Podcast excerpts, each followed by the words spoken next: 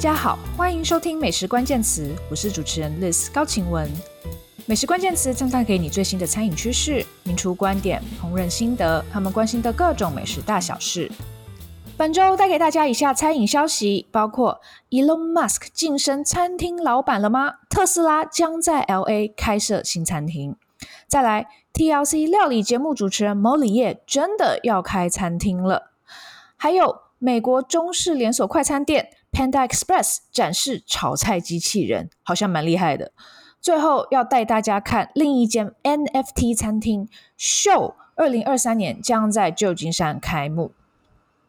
还要宣传我的 YouTube 频道 Liz 的美食家自学之路。本周上片的新片是飞花落院的新菜单开箱哦，来欣赏台中新社在春末夏初的美景吧。还有记得帮我订阅频道、按赞影片，并且开启小铃铛哦。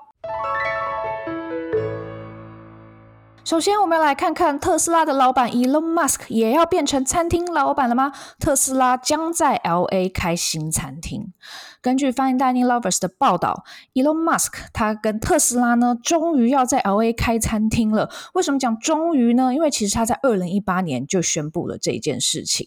那现在在这个月，他们终于向有关单位提出申请了。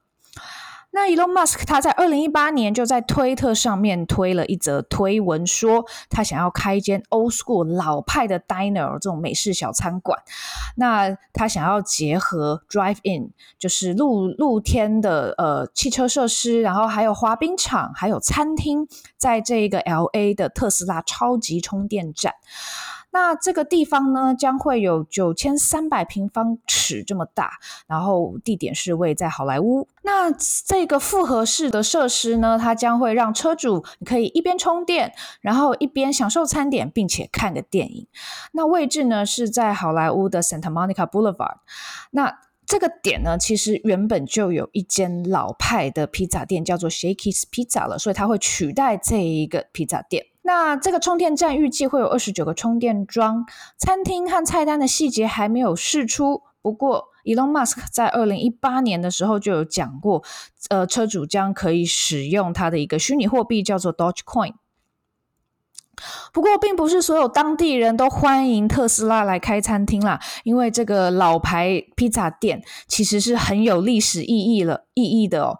那呃，就有人说啊，这对于 Route 66会是一个损失啊。这个披萨店呢，是自从一九六四年就矗立在那边了，所以把它去掉是有点可惜。那这个充电站它将会二十四小时营运，这个 diner 也是，然后会有露天电影院，你可以坐在车子上欣赏电影，然后电影幕呢也很大哦，是有两百四十五尺长的 LED 荧幕，那也会包括室内座位和室外座位。那目前并不确定 Elon Musk 的弟弟会不会加入这一个企划哦。那为什么讲到他弟弟呢？因为大家知道吗？他的弟弟 Kimball 其实是一个厨师耶。那他其实在美国已经开了蛮多餐厅了。他有一个餐厅集团叫做 The Kitchen Restaurant Group。那目前在呃科罗拉多。芝加哥还有印第安纳波利斯都有在经营社区餐厅哦，所以搞不好他的弟弟会来帮忙设计菜单也不一定。如果有相关消息释出，再为大家报道喽。第二则新闻，来看看 TLC 料理节目主持人 Mo 李业真的要开餐厅了。那根据 Eater 的报道，美国 Food Network 的明星在台湾 TLC 也有播出这个节目《农村女孩料理去》的 Molly 叶真的要开餐厅了，在他目前居住的明尼苏达州的 East Grand Forks 这个小镇，这家餐厅叫做 Bernice，它将会提供美国中西部的传统菜。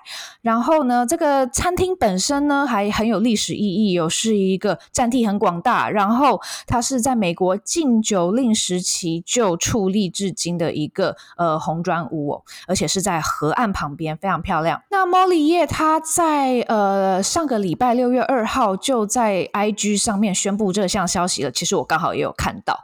那他就说他们在去年呢就拿下了这一个呃很漂亮的有历史意义的地点哦。那就在他这个小镇的 Red River 旁边。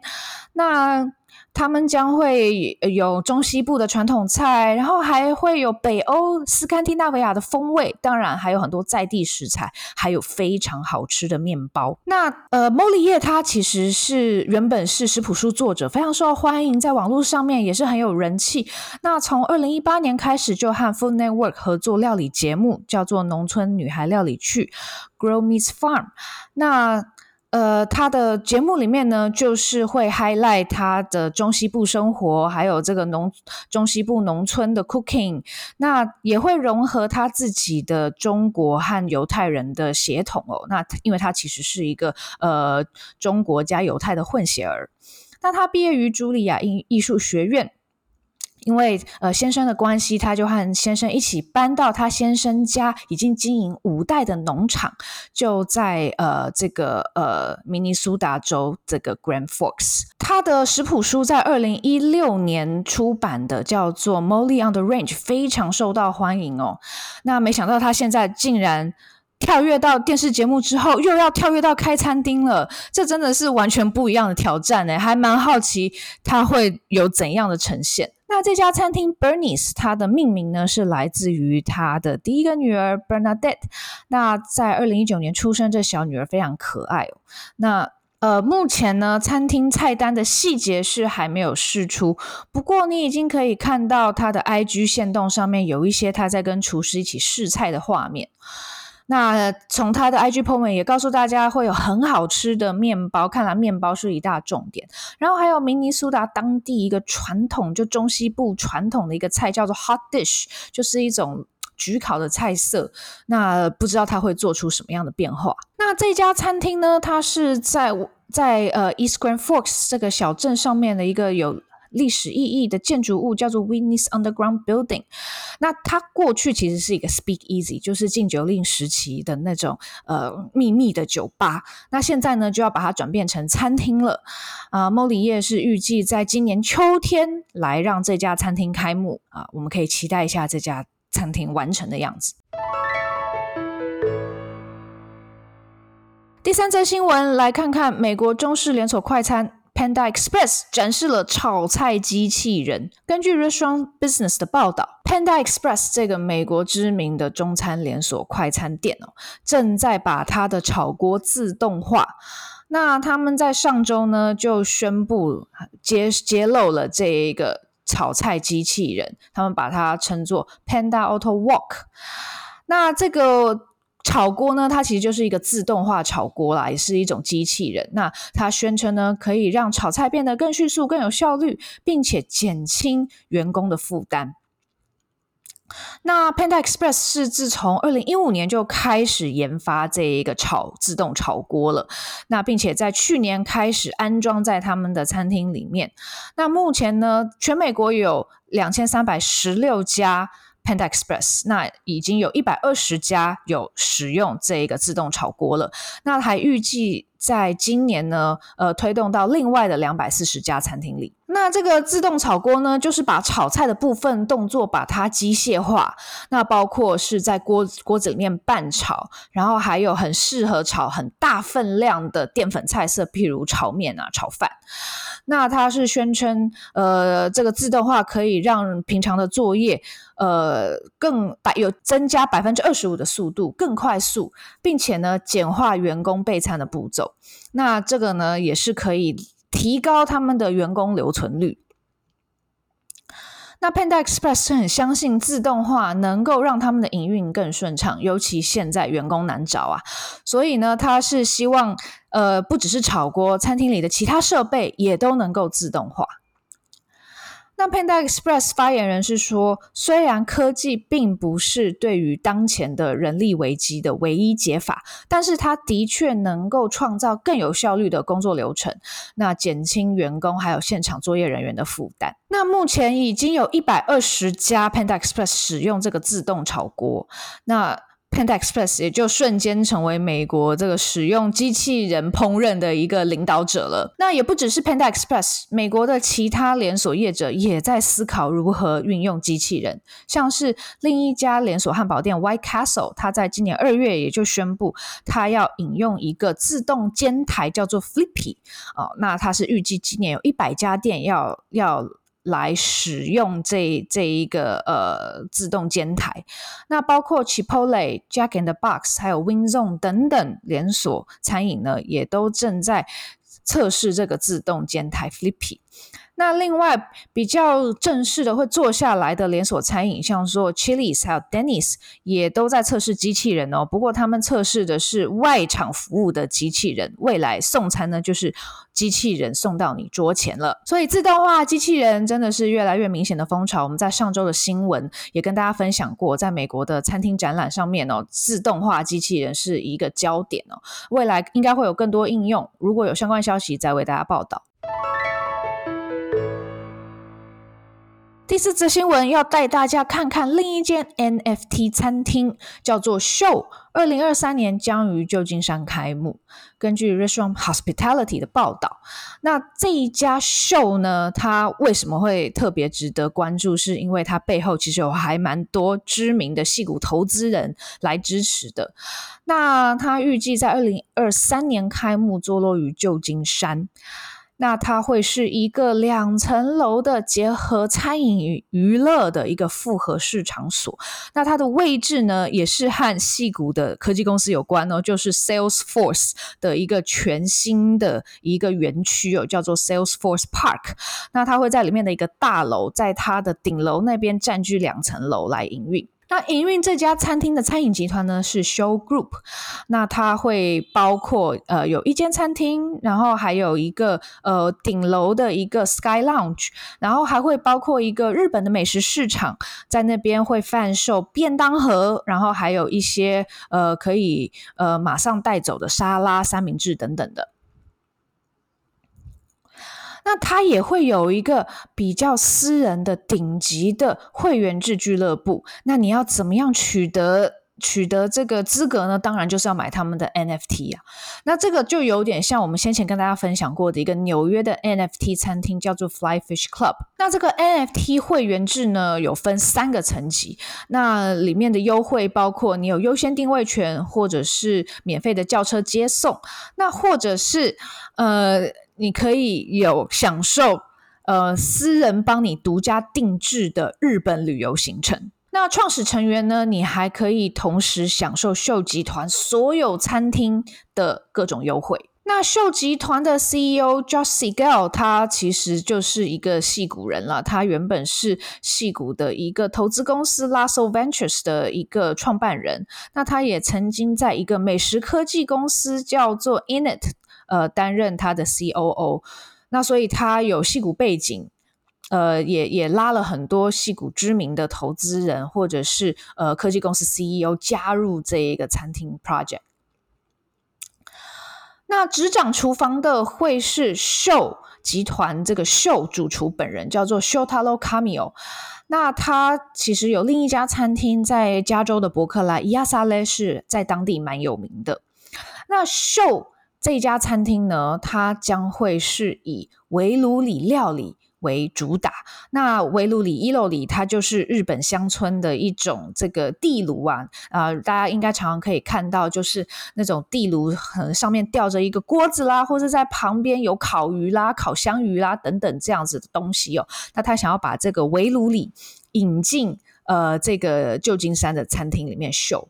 那他们也是认为，其实美国人还不太认识围炉里，还有这种炭烤的料理，所以他们也想以这个作为主打。所以在秀这个餐厅里面呢，它会有一个四十平方尺的生火区。